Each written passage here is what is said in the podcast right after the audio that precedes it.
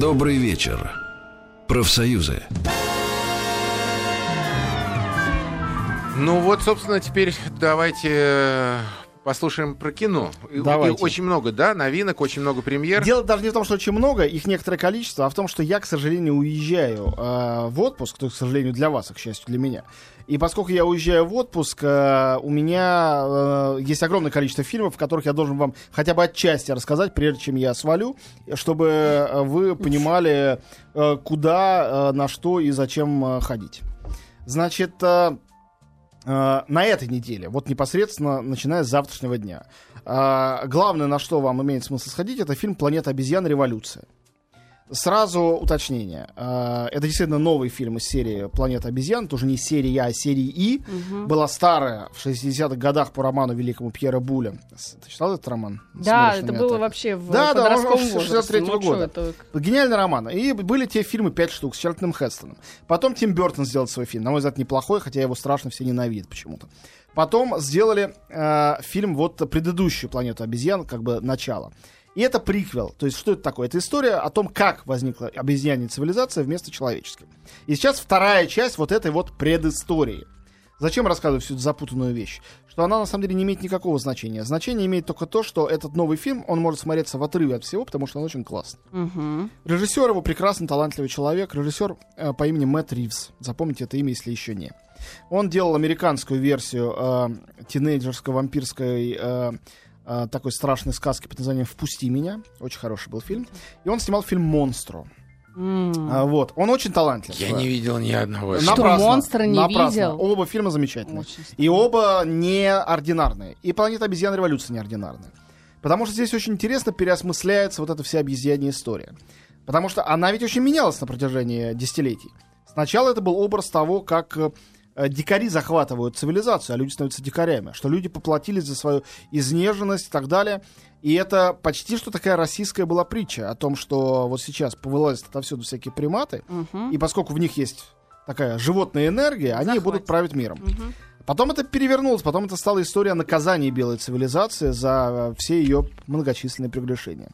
А в последнее время, когда экологическая тема у нас э, в лейтмотиве, да, соответственно, это стала история о том, что люди натворили с природой, как природа за это их накажет э, и даст, наоборот, животным наконец-то править, потому что животные милосердные, А это? толерантные. А это история о том, что любая цивилизация зло, и что как только кто-то становится достаточно умен, чтобы, например, в данном случае обезьяна, чтобы организоваться в некий социум, установить некие законы, как кто-то начнет ломать эти законы, то есть, говоря грубо в религиозных терминах, что как только э, появится не один человек, а двое, как там Каин и Авель, один другого обязательно убьет. Мгм. Вот о чем эта история. И э, здесь нету э, рассказов о том, что обезьяны страшные и плохие, а люди хорошие, мудрые. И наоборот тоже нет. Тут показано, что как только возникает э, социум, как он несет с собой некое зло и уничтожение. И это, по-моему, очень здорово. Это очень здорово показано и сделано. Причем замечательными аллюзиями на нашу историю. Людей здесь мало, они уже вымирают, хотя среди них есть Гэри Олдман, например, и другие прекрасные артисты. А, Бал правят в основном обезьяны. Люди почти все вымерли от обезьяньего гриппа, так называемого. И вот а, главная обезьяна, мудрый вождь их по имени Цезарь, его кличка, данная ему еще людьми когда-то, он устанавливает законы. Например, обезьяна не должна убивать обезьяну и так далее и тому подобное. Заповеди. И тут же заповеди нарушаются. Причем нарушителем, который берет власть, становится а, обезьяна-революционер по имени Коба. Я не верю, что кличку Сталина дали персонажу случайно. Случайно, Это да. явно очень умный фильм. И что он делает, чтобы повести обезьян воевать с людьми? А, он поджигает а, их дом и говорит, что это сделали люди. Это явный поджог Рейхстага. Это, то есть, не может быть каким-то таким совпадением. И то, что обезьяны наступают на эти человеческие грабли, как только они научились говорить и самоорганизовываться. Это потрясающе грустно и очень точно. То есть это фильм о том, что такое цивилизация, как она устроена, как она пагубна, как в нее, в матрицу любой цивилизации заложено насилие. По-моему, это И прек- гибель, наверное. да, и сразу. гибель последующая, конечно. То есть э, это вирус, Цикл. который... Да. Это очень здорово там показано сделано, потрясающе сделано с точки зрения визуальной. Я считаю, что таких живых животных, которые были бы настолько человеческими, со всей мимикой, жестикуляцией, да? но при этом похожими на животных, Мгм. Да, это действительно обезьяны. Это не существа, как в фильме Тима Бертона, такие какие-то мутировавшие. А Вот. Настоящие шимпанзе, гориллы, орангутанги. Ну, их Бёртон знаете. был вообще, по-моему, в 2001 году еще. Это было так давно, Ну, да, давно, но не так давно именно. 15 что. лет назад. Ну, да, да. Вот, а, в общем, «Планета обезьян. Революция» очень рекомендуется. Умный фильм. А, и детям можно показывать, только не маленьким. Он такой сумрачный. Но начиная лет с 10, самое оно и даже Мгм, полезно. мгм. Второй фильм этой недели — это фильм «Добро пожаловать в Нью-Йорк». Это очень на любителя зрелища, сразу предупреждаю. Но кино а, совершенно ну, необычное. Это Абель Феррара снял фильм о Доминике Строскане. Помните такого? Да-да-да. Глава МВФ, который там пытался изнасиловать горничную. Да. И вот именно... Обвинялся в том, да, что он... Да, да, да. Именно об этой истории рассказывает этот фильм. Именно из-за этой истории фильм не позвали в программу Каннского фестиваля. М. Именно из-за этого его не выпустили во Франции в кино, а О. выпустили только видео on demand. А в Да что России, такое-то? поскольку у нас по-настоящему свободная страна, где никогда никаких цензурных проблем не бывает, это выходит э, на широкие экраны. Ведь- в чём- что там Ведь э, такого? Жерар Депардье, играющий главную роль, он, Он не, он, он не матерится, и он россиянин. Так Да. что все в порядке. А, значит, а, а, это интересно организованный фильм. Это не а, увлекательная картина, это скорее концептуальное произведение современного искусства. Трехактное. В первом акте мы видим, как Жерар Депардье а, занимается сексом с разными молодыми симпатичными женщинами. Показано это почти порнографическим образом, весьма откровенно. Уже ради этой части, я думаю, стоит сходить в кино. Или нет? А, Или нет. Но это уже кому интересен Депардье, а кому женщина. Как кому женщина, тому стоит сходить. Вот. Мне они понравились. В особенности там есть такая Наташа Романова, русская актриса из Нью-Йорка. Она очень хороша э, в том, что она В делает. своих проявлениях. Спрашивает Жерара, говоришь ли ты по-русски? Он говорит, нет. Она говорит, еще заговоришь. Это единственная ее реплика в этом фильме, но очень, мне кажется, пророческая. Вот, во втором акте э, героя арестовывают, э, самого раздевают, всячески щупают, заключают в тюрьму. И вот это очень интересная рифма к первой половине. А потом возникает третья часть, самая занудная. Там долго герой выясняет отношения с женой. Уже совершенно отрубаешь внимание от всего происходящего на экране. Но тем не менее, вот эти три части, а, чистое секс и насилие, чистое насилие без секса, и а, семейная психология, которая не допускает в себя ни то, ни другое, но является глобальным спектаклем, постановкой, все вместе очень интересно. И Депардье великолепен. Он не то, что хорошо играет, он прекрасно существует. Он совершенно органичен в этом фильме. Более органичного проявления невозможно себе представить. Как называется? Добро пожаловать в Нью-Йорк. Абель Феррара. Ну, талантливейший режиссер, автор «Плохого лейтенанта», ряда других шедевров. Это не его шедевр, но это интересная картина. Мгм. Поехали, теперь следующая неделя. Главное, что выйдет на следующей неделе, это блокбастер под названием «Геракл». Я его не смотрел. Режиссер Брэд Ретнер, Ретнер ставивший третью часть э, «Людей Икс», по-моему, человек не очень большого таланта. А, при этом Дуэйн Джонсон по прозвищу Скала, по-моему, прекрасный человек. Он играет Геракла. Ну, он уже Также там присутствует скучный. э, Ирина Шейк. Э, Ну, возможно, это получилось хорошо, возможно, это получилось чудовищно. Э, Не могу судить, пока не посмотрел. Но ясно, что все на это пойдут. И, наверное... Смешной плакат, э, когда подъезжаешь э, с э, стороны, если он не освещен, то силуэт э, льва очень похож на гигантского страуса. а, И, и это я не могу Украшение просто... страуса это хорошо. И Да, шкуру и- страуса И, мы я себе сегодня с мужем э, говорили, ну, может быть, это какое-то переложение, там, новый подвиг, э, сражение с гигантским Да, да, да, страусом. ну, неплохо было бы. Значит, э, другой фильм, который пойдут э, те, кто старше определенного возраста, там 18 и старше. Фильм называется, ну, вот это, мне название страшно, мне обидно. У фильма название, которое должно ему, даже если он был бы в сто раз хуже, подарить гигантскую аудиторию. Фильм Ну. называется «Секс Тейп». Мгм. По-русски назвали «Домашнее видео». Мне кажется, что домашнее видео только люди, которые э, специальным обладают каким-то эро- эротическим э, знанием, они могут догадаться, о чем идет речь. Вот. э, Я понимаю, что не хотели, чтобы попало под какие-то цензурные ножницы, но вот обидно. Потому что сюжет хороший. Супружеская пара. А, ну, там завязка лучше, чем развязка, сразу скажу. Финал немножко разочаровывает, поэтому я не буду его рассказывать в любом случае. А завязку расскажу немножко. Супружеская пара, а, которых играют Джейсон Сигал и Кэмерон Диас, уже прекрасно. А, с двумя молодыми, с двумя маленькими еще сравнительно детьми, еще молодые люди. А, с ужасом понимают в один прекрасный день, что они настолько заработались и настолько много занимаются детьми, что у них нет времени больше на секс. Раньше они занимались им много раз в день, каждый день, поскольку друг друга обожали. Вроде бы обожают и сейчас, но их ничто уже не заводит. Все, что им хочется, если будет свободный час, это лечь спать наконец. Может быть, посмотреть вместе какой-нибудь сериал. И они вдруг это осознают одновременно, приходят в ужас. Начинают придумывать, чем друг друга завести. давай сделаем это на полу, давай я надену ролики и красные трусы. Но все абсолютно, абсолютно не работает ничто. И тогда, э, как в качестве последнего, значит, э, последней попытки, она говорит ему, слушай, давай попробуем снять порно-видео. Мы, значит, это все запишем на iPad. Включает iPad, и это их действительно заводит. О чудо, у них все получается. И возникает фантастическая э, сессия секса длиной в 3 часа, которую они записали. Они счастливые, абсолютно удовлетворенно засыпают в объятиях друг друга. Жена говорит, «Э, мужу, только утром сотри, пожалуйста, этот ужас. Он говорит, конечно. Вместо того, чтобы стереть, случайно, поскольку он лох, он Отправляет в да, интернет. рассылает это в интернет. Всем своим друзьям, которым есть Конечно, пока это что. же так просто перепутать. Да. Но все ясно, это, Неважно. это же Ну, комедия. ну, да, да. Нет, на самом деле он не отправляет в интернет, а просто э, делает, как называется, iCloud, э, шерит музыку, которая на своем iPad, заодно шерится это все. Возможно, такого не может быть на самом деле, но, Ну, на мой взгляд, суть, ну, это такая об- условность, которая не имеет никакого значения. Так, и дальше. Дальше как? Весь фильм посвящен попыткам удалить это все и сделать, чтобы никто это не увидел. Разумеется, попытки тщетные. Вот. э, Фильм сделан Джейком Казданом. Он режиссер фильма «Очень плохая училка», на мой взгляд, более смешного. Этот э, погрубее, поглупее, но все равно там есть моменты совершенно упоительные. Поскольку они упоительные, я не буду их пересказывать. Если вам э, понравился сюжет, идите посмотрите, думаю, вы получите удовольствие. Если вы супружеская пара со стажем, испытывающая подобные проблемы, вы будете местами много смеяться. Я так думаю, не могу э, точно гарантировать, но мне так кажется.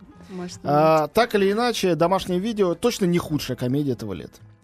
И, наконец, еще одна картина а, следующей недели. Я напоминаю, это рассказы о следующей неделе. Да, я сказал о домашнем видео уже и о Геракле, которого я не видел.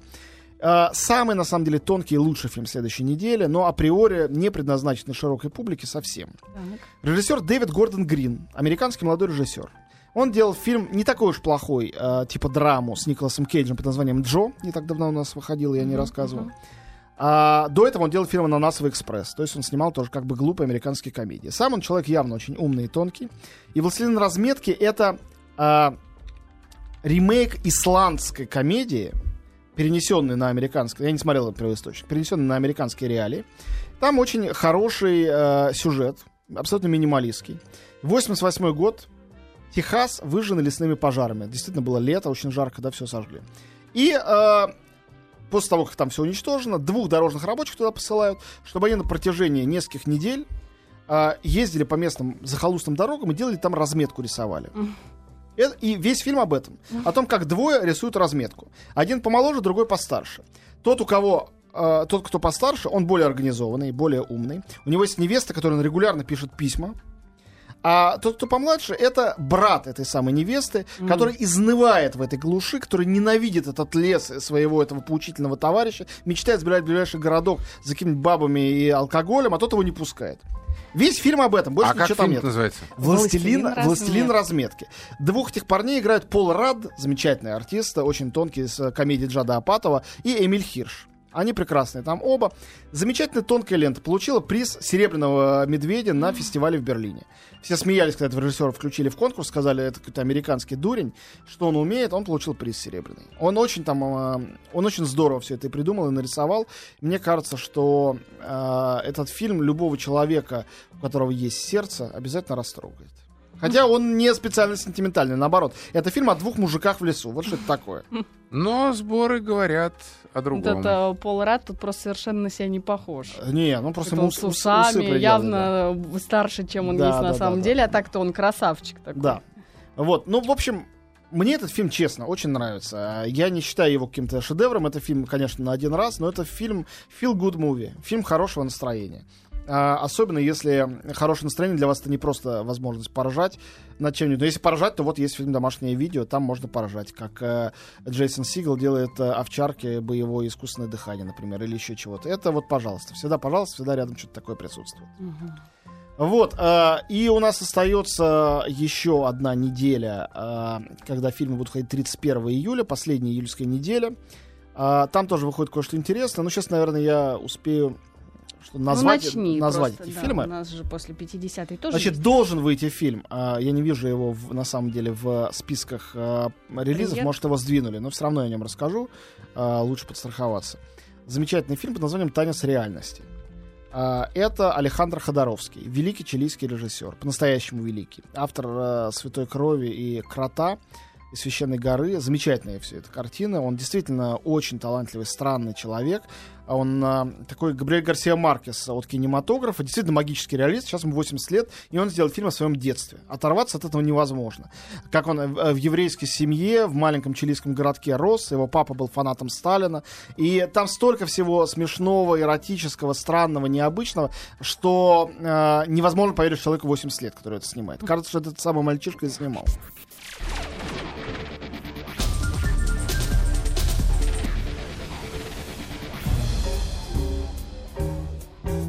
Добрый вечер. Профсоюзы.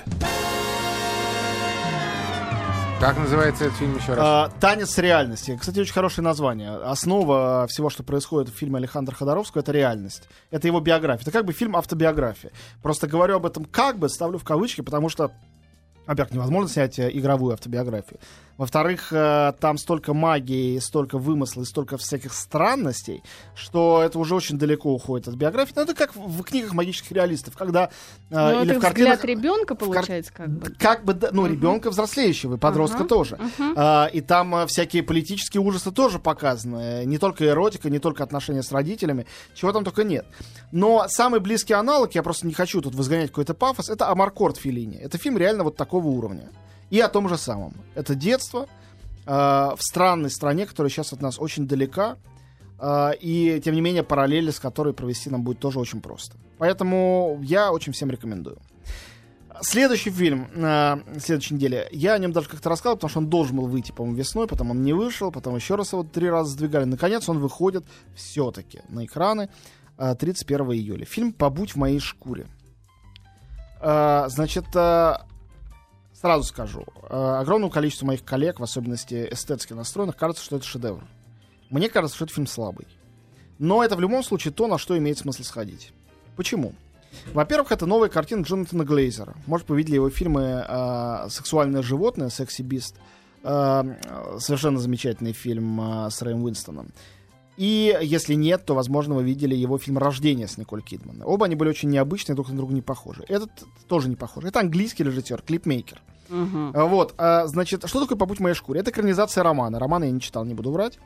А, это история пришельца, пришедшего на Землю, принявшего образ а, привлекательной молодой женщины, которая а, цепляет мужчин, ну, конечно, вовсе не для того, для чего думают мужчины.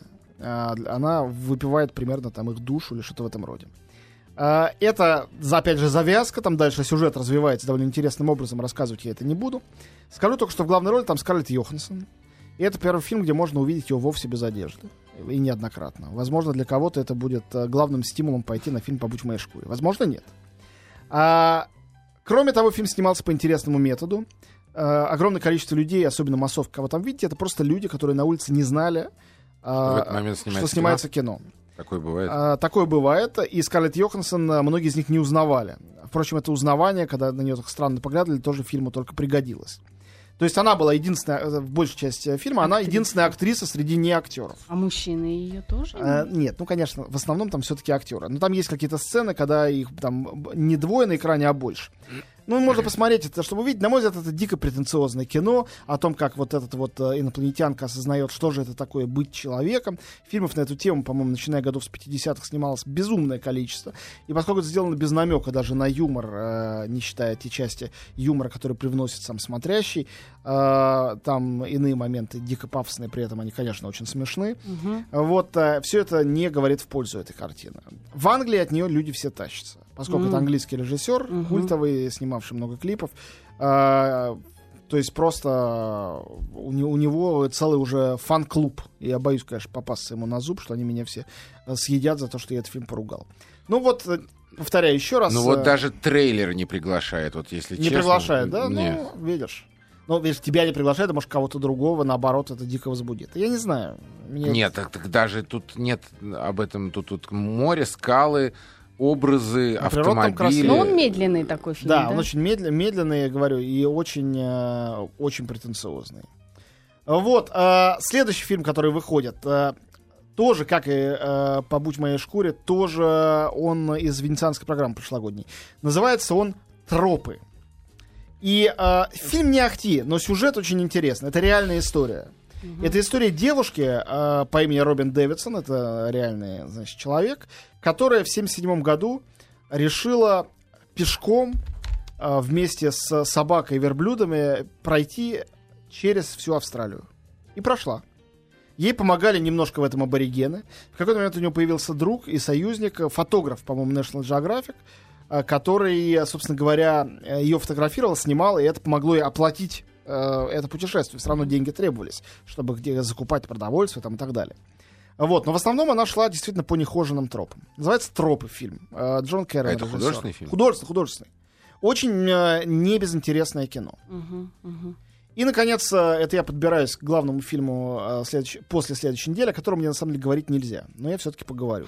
Нельзя, потому что там эмбарго до 24 числа. Просто Будем назови надеяться, хотя бы, скажи, идите. Стражи Галактики. Да, да, да, да. Боже, ну это Вот именно. вообще... Это что это за... Ну, тебе Это, это новый комикс Марвел, но в отличие от всех Торов, Железных Человеков э, и Боже. э, прочих, э, значит, Халков, это поставлено по абсолютно маргинальному, забытому и, видимо, совершенно Комиксу. идиотскому комиксу 69 года, э, где главными героями является человек, называющий себя Звездным Лордом, зеленая женщина, э, накачанный, татуированный, значит, э, силач, э, говоря, дерево? говорящий, стреляющий енот и Енот. дерево, живое дерево. Представляешь, настоящий енот. Да, енот э, зовут Ракета. Его озвучивает Брэдли Купер. Но Милаха. самый лучший там, э, кто есть, это, конечно, дерево по имени Грут. Единственное, что он говорит, это «я Грут». У него весь лексикон этим исчерпывается. При этом он невероятно мощный, вообще неубиваемый и э, не- они как? Они- нежно добрый. Э, э, Что, почему они собраны вместе, эта команда? Значит, весь фильм посвящен с- э, смешанным, смутным попыткам объяснить, почему они собраны вместе. А, ну... Реальное объяснение в том, что просто когда-то об этом нап- был написан тупой комикс, и теперь режиссер решил сделать об этом тупой, но смешной и милый фильм. Это фильм о тупых персонажах, он предельно глупый, в нем ничего не объясняется. При этом он энергичный, обаятельный, ностальгический, напоминающий о старых Бэтменах, даже, не знаю, э, Джоэла Шумахера, типа Бэтмен и Робин. Помните фильм? Да-да-да. Вот это такого рода примерно кино.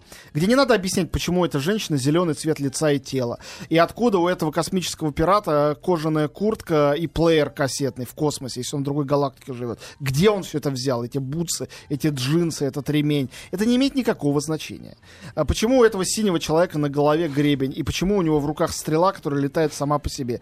Никаких объяснений даже в таких небрежных в духе Звездных войн тут не прилагается. Вот, больше всего это похоже, ну, скажем, скажем, на фильм Флэш Гордон старый. То есть это вот такие вот э, Класс. старые, э, необъяснимые, наивные детские фильмы, которые любого взрослого сделают ребенком. Но при этом э, в этом есть какое-то совершенно нечеловеческое обаяние. А детям можно идти? или- Детям нужно идти, детей надо вести в первую голову. Главное, чтобы они не начинали задавать вопросы, почему этот делает это, а это делает то. Потому что ответов не будет ни у кого, включая режиссера и сценаристов этого фильма. И в этом, видимо, его главная прелесть. Понимаете, я вот подумал о том, что мы с вами на протяжении 10 лет уже смотрим умные блокбастеры.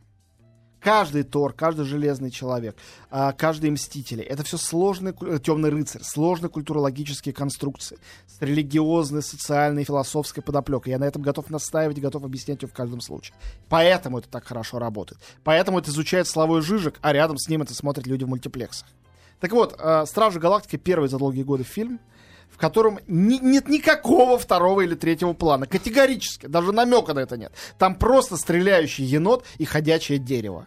И эти еноты дерева, ну, как бы, трудно их не Класс. полюбить. Это надо быть человеком без сердца. А кто озвучивает э, дерево? Э, Дерево озвучивает Вин Дизель. Он сказал э, раз 30 с разной интонацией слова I am Groot.